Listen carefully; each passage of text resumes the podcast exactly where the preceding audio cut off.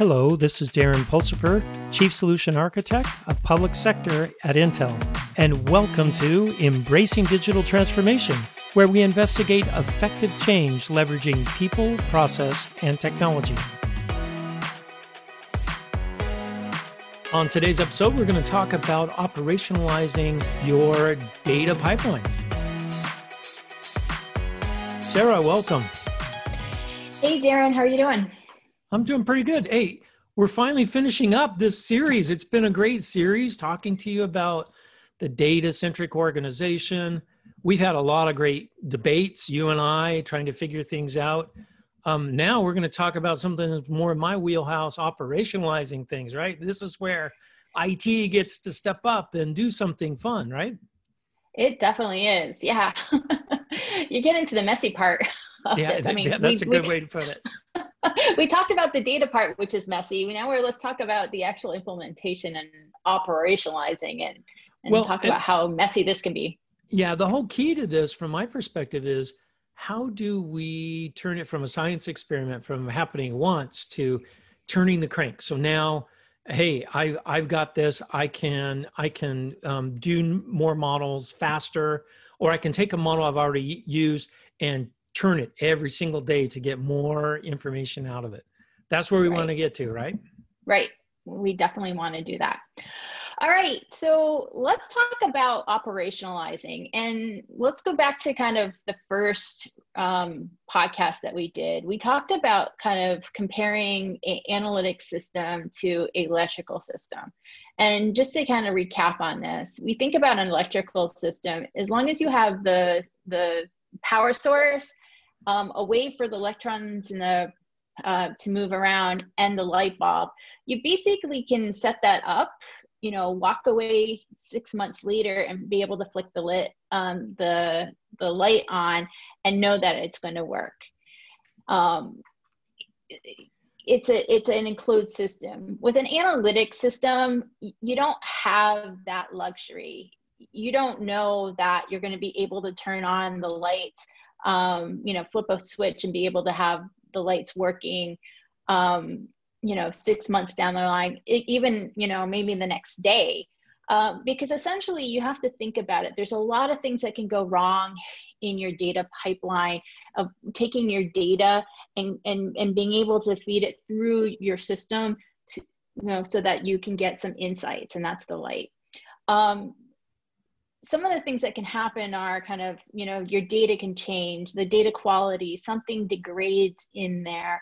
Um, and these are all the things that have to be thought of when you're you know planning out your deployment. What can go wrong in the system and what checks can you put in just to be able to say ooh i got a short circuit. How do i correct this this sounds very much like what we talk about in computer science about defensive programming. You can't be guaranteed that the input is always going to be good input, right? right. Um, you have to you have to write your code or you so same thing with data it sounds like there's a lot of variability in in data that could be coming in so you have to be able to have your data pipeline set up to handle um, any variation in data that you might get Right, right, precisely.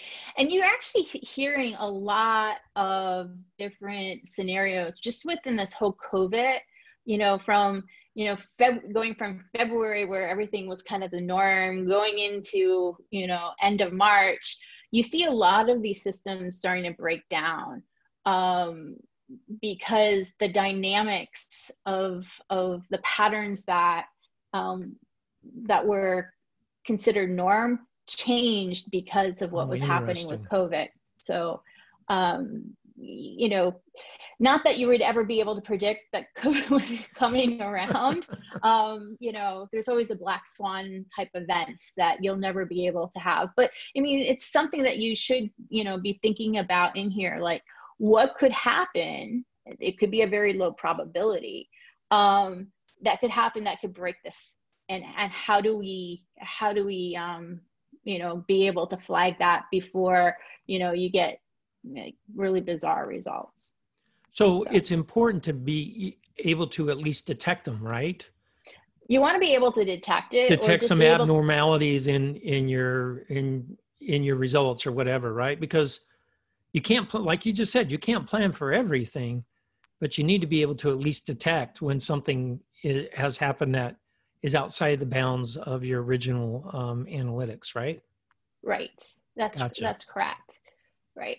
So just think about you know at our, our example where we were saying how many widgets do we need to produce? You know we had the customer demand we had the supply uh, you know the current supply and then also yield loss. You know how stable are those over time? And what could possibly you know just you know the customer um, demand right there um, what could happen? You know could there be something where there's a pr um, type event that basically either you know exploded the demand or you know degraded the, the demand? You know how something like that could you know have a big impact on your models um, that you know you want to be able to hey when is you know is this starting to is, are these trends starting to look different from what we've had before. Because one of the things you have to realize is all what machine learning and deep learning are is looking at patterns that we've seen before. If the machine, if these models or machine learning models um, have never seen those patterns before, they're never going to work. It's they're going to start failing or degrading, and you're going to need to go and figure out, okay, what happened why is this happening what patterns you know are we now seeing that we haven't seen before? So you always have to be on that on that edge of discovery know, of, of discovery. Yeah. So th- this is an interesting point because i can only be on that edge of discovery all the time if i have my data pipelines automated. Because you don't right? You've got to be able to run them periodically and and automatically right? Without having to go oh i think there might be a change. Now i've got to go on hand do things. That just takes too long right? You're going to miss uh, the events right that that are right. changing. Yes. Yes. So you want to and that's the the competitive advantage of of you know having mach- having data analytics or machine learning or deep learning um, capabilities is you want to be able to you know with a snap of a, a button be able to be able to pull the you know the most current data and seeing how how that data is giving you some kind of insights. Are you seeing the same patterns or are you not seeing the same patterns? Are they predicting what are what is it um, predicting um, the more that you can do that and be able to answer que- you know the questions you want the the better you're going to have. So it's really important that you are able to streamline that. The the fewer humans in that loop will uh, will enable you to um, move through those through that and get that information much quicker so we we talked a, a, lot about the insight, the analytics, and all that stuff. So I love how we're talking about the automation side of things. This is where your IT team really needs to sit down with your data team and talk about what can be automated, what should be automated, and not just on the data that's coming in, but also managing any changes to the model that the data scientists want to make so that it can be easily integrated back into the workflows that are going on.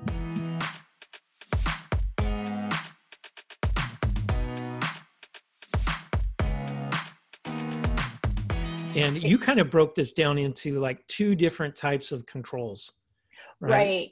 so I, I, call them the deployment um, short circuits and there's two cater- categories on that. There's the analytic system controls so the systems that you're going to automatically you know you're going to build in uh, through your devops all right? And then the other part of it is is really an is organizational controls. This is kind of more the people part of it. Um, uh, a, part of it. So I'll, I'll talk about um, both um, parts on here. The analytic um, system controls are really about, you know, how can you package up, you know, the models um, that you've trained and then put them in and, and so that essentially you're able to answer the questions you want.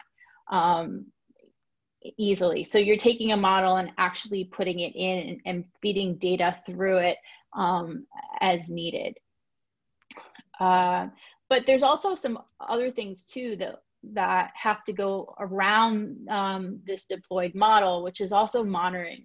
And you're looking at how to check for accuracy of that data. Have any of the environmental changes occurred? Is you know, is the quality of the data change for some reason? Maybe, you know, you just hooked up a new machine that hasn't been calibrated um, properly. So now that's gonna, you know, potentially be giving you, um, you know, wrong information um, and the model can't handle that maybe just something happened in the distribution of that data as well. So maybe as you're making widgets, some raw material came through that has a little bit of, it might be within, you know, like specification, but the model can sense that, you know, there's been a change in, in this raw material that it, it could cause, um, you know, some changes with, within that with, within the that what the yield pr um, prediction is, or maybe it won't, you know, predict that it, there's going to be a yield problem. Um, it depends on how sensitive your your model is.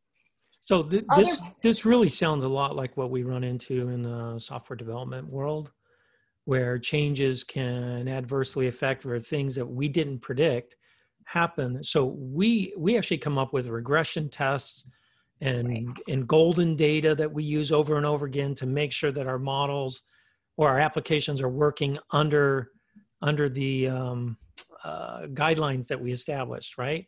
So it right. sounds like you need the same thing for your data analytics as well. You need to have test suites you need to have so that sounds very sim- similar. Yes. Yes definitely. All that stuff. Um, and that's all the stuff that I'm, I'm so glad you know to hear that that capabilities within you know the IT department because this is the stuff that we're really like when when I was working in this area I was like oh my my head would explode because what are all these things and, and so forth well the good um, thing is is you could take advantage of your IT organization they do this right. every day right, right. so this this is this goes back to our, our great conversation when we first started IT is a black box. There's like one guy that works in there, right? And I'm like, well, right. data scientist, it's just one person playing around with numbers. So what, you know? but now we we've learned, right? Um, we need each other to to really. You need IT's help to operationalize all the great work that you're doing, monitoring, um, automated test suite running, all, all all those analytic system controls that that you talk about believe it or not, there's a whole slew of tools out there that uh, we can use already yeah. uh, in the IT toolbox. So that's good news. Yeah, it is. It, it, you're really not, you know, needing to invent any new process. It's existing. You just have to figure out how to blend the processes together so that, you know, it, it becomes something working you know getting the two groups together the devops and the data scientists together so that they're setting themselves up for success. Sounds like data DevOps needs to be created. Right, right. There you definitely. go. All right, let's talk about the organizational because I think I can handle the analytics controls. My team's going to step up and help you out, right, right, from the IT side. What about the organizational controls? So, organizational controls is really around trust. And if you can remember back when I talked about the organization foundation and making sure that you know you're bringing in a diverse team of people um, you know your subject matter experts your your management or your line of business you want them to i talked about having them in um, part of the process at the beginning. And a lot of that is just on the trust. They need to be able to trust that you have the right data that you know they understand kind of how um, these models were created what what the what they can do and what they can't do with this data all right?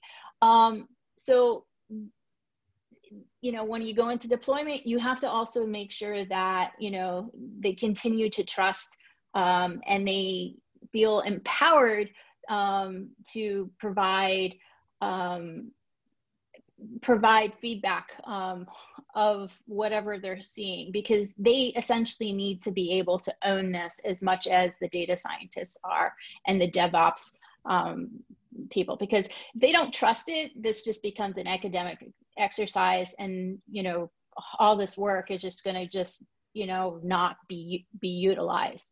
So, so this this comes back into our our business process thing where you have that feedback loop.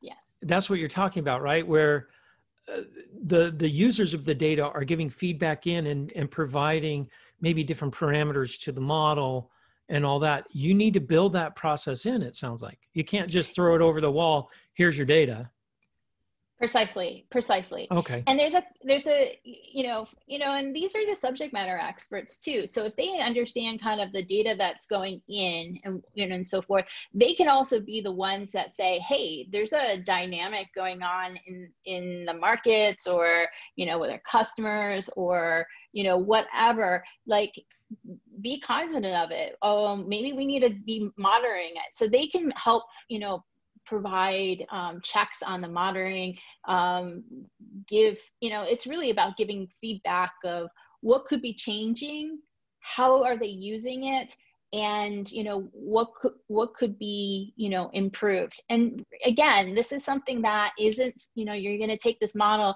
and and implement it and then it'll it'll be there for the next you know 10 years.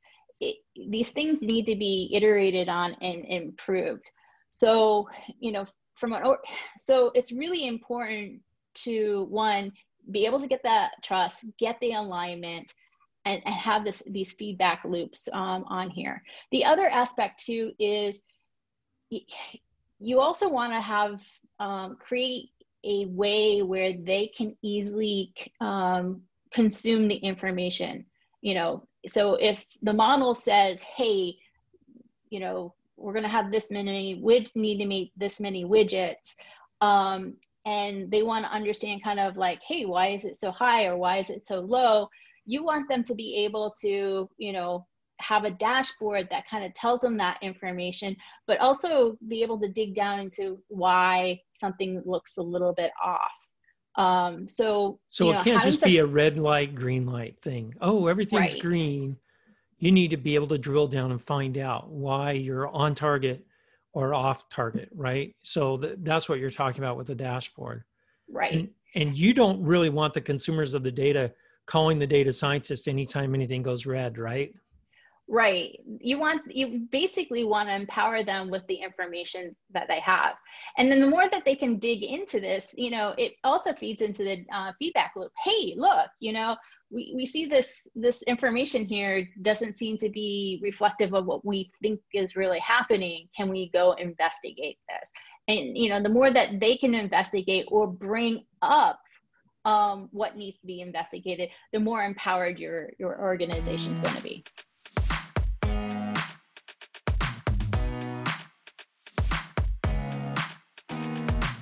All right let, let's talk a little bit about that my side Okay. I'm gonna be selfish now, right? So yes, you I, gave me all these requirements, Sarah, all tons of requirements on, hey, we need we need continuous integration, we need monitoring, I need to be able to test and things like that. I think one of the key things that is going to help with operationalizing from uh, your data pipelines and things, use version control. Use yes. GitHub. It's a great tool or GitLab, whatever you want to do but use a version control system. That's probably the number one thing I would suggest because I've already seen way too many people go out there and, oh, I made a change to my model. Can you grab my file from last week from my laptop? And yeah, it's a mess, right? The, the other thing too is there's one thing of having the model, but you also want to be storing the data yeah, that you all, that created the that model too. Because if for some reason you know you can have the model but if you don't have the data to understand kind of how, you know what the patterns or maybe hey i never thought that there's this this feature in here that is really important how did that impact you know how would that change the model? Um, it's really important to have that for for audit purposes. Well that's a very good point. And believe it or not, you can store really large files into Git, um, really, really large files into Git without a problem. I made the mistake personally I just stored links into Git on where the files were. Yeah, and guess what? The files moved. now they're not there anymore. I can't imagine and, that uh, ever happening. Yeah, exactly. it happens all the time, right? so I, I love checking everything in together. And there's some great techniques out there uh, to do that. You can even uh, do this with containers and things like that. Um, you know, go out and take a look out there. Um, even on our podcast, we talk a little bit about dev services. Take the same concepts with dev and work it with dev uh, data data DevOps. Right? I think that that will be a large benefit. The other thing I can offer you is continuous integration and deployment.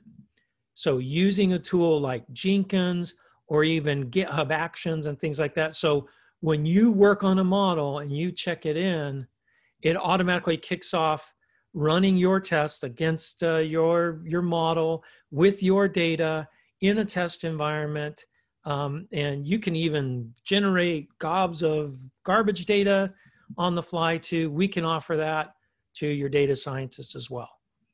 So i think yeah, that's you know and yeah you know and that's a, another good point too you know if you have this historical data um, you can also plug it into your new models too to say, okay, how well does you know my really ancient data, um, you know, um, impact my current data?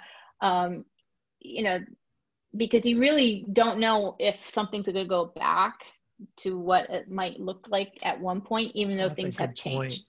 So. Yeah, because you don't want to abandon your legacy data, right? Right. Right, because if you do, then your models are only as good as how old your data is, right? Right. Um, which today would be, I think it'd be really fascinating. Looking at data today in post COVID, or we're not even post COVID, we're in COVID, right? COVID, yeah. Um, I think the data is going to be very different now than it was a year ago and what it will be a year from now. Um, yeah. But I think it's all valuable data. But if I based all my models just off of what's going on this month, we're going to have a very skewed picture of the world. Oh, everyone works from home, right? You know, crazy things like that. In fact, a, a great case in point on this is um, in the uh, Department of Navy. They just had uh, uh, a finding from their data that since COVID, 95% of their IT workers are working from home, remote, remote work, right? Productivity's gone up 35% one data point. From that one data point, I, I would say everyone's going to work from home from now on. And will I continue to get a 35% increase? Or if people come back to the office, am I going to see a 35% decrease?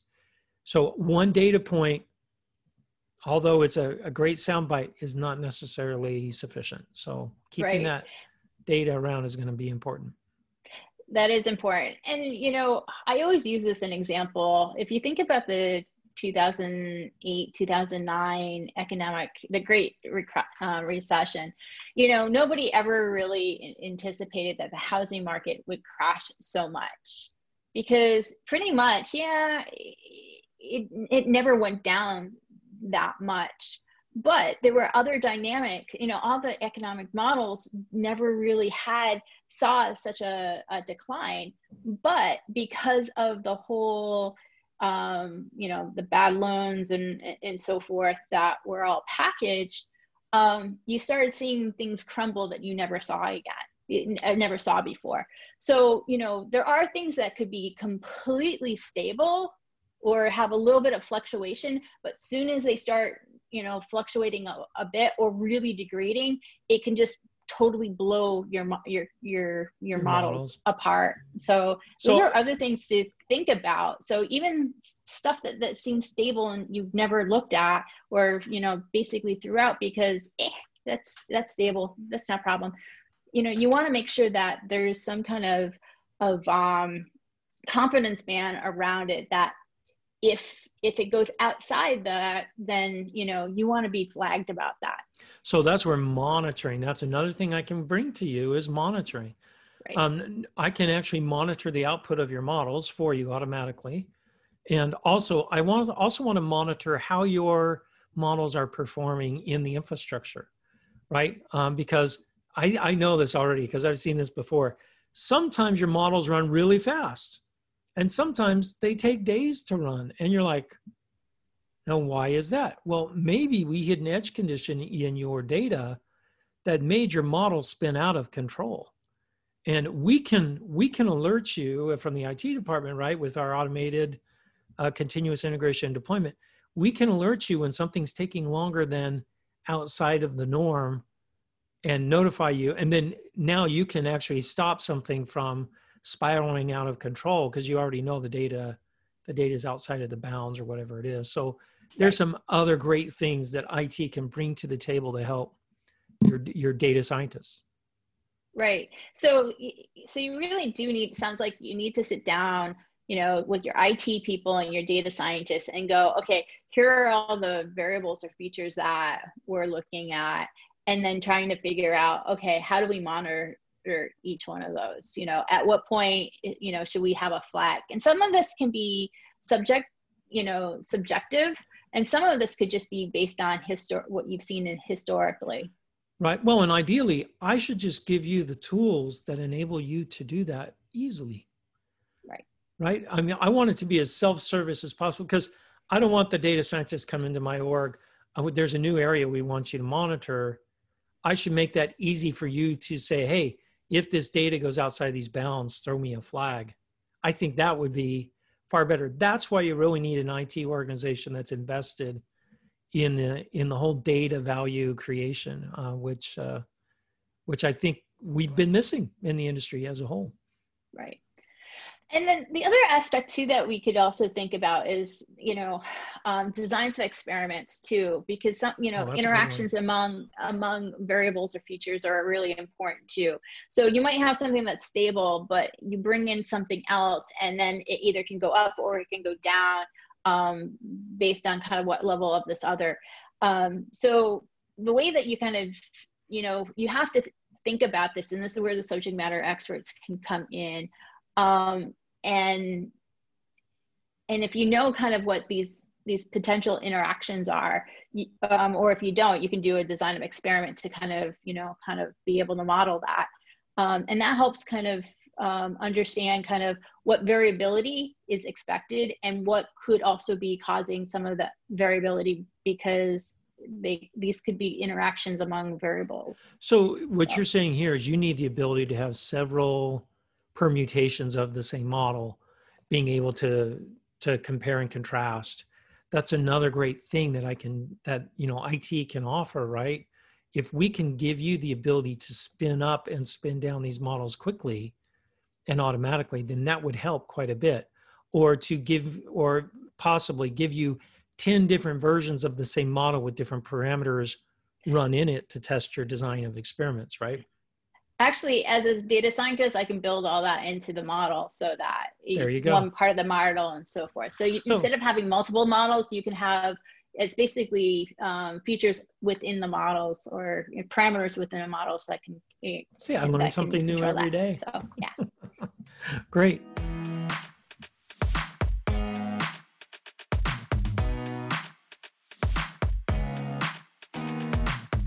Sarah, this has been wonderful. It's been what? Did we do five or six podcasts uh, together about? Uh, this has been. It's opened my eyes to data science and and all all the things that you guys need. Um, I truly think IT can help you out. Yeah, and I'm really excited about you know you know talking about what data scientists can do for the organization. So let's you know what can we how can we take this raw material that people are just having sitting around and so forth and turn it into insights you know? It it takes a team and and as you you know as we've been talking about you know the more we can talk about this and how to make this materialize you know in a team environment the more that we can learn from each other and do great things. I agree. This has been great. So. thanks again sarah. Thanks darren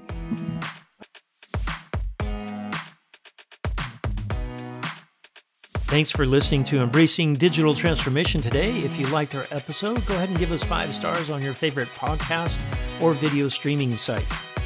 You can also find out more on embracingdigital.com. Until next time, keep moving forward and embrace the digital revolution.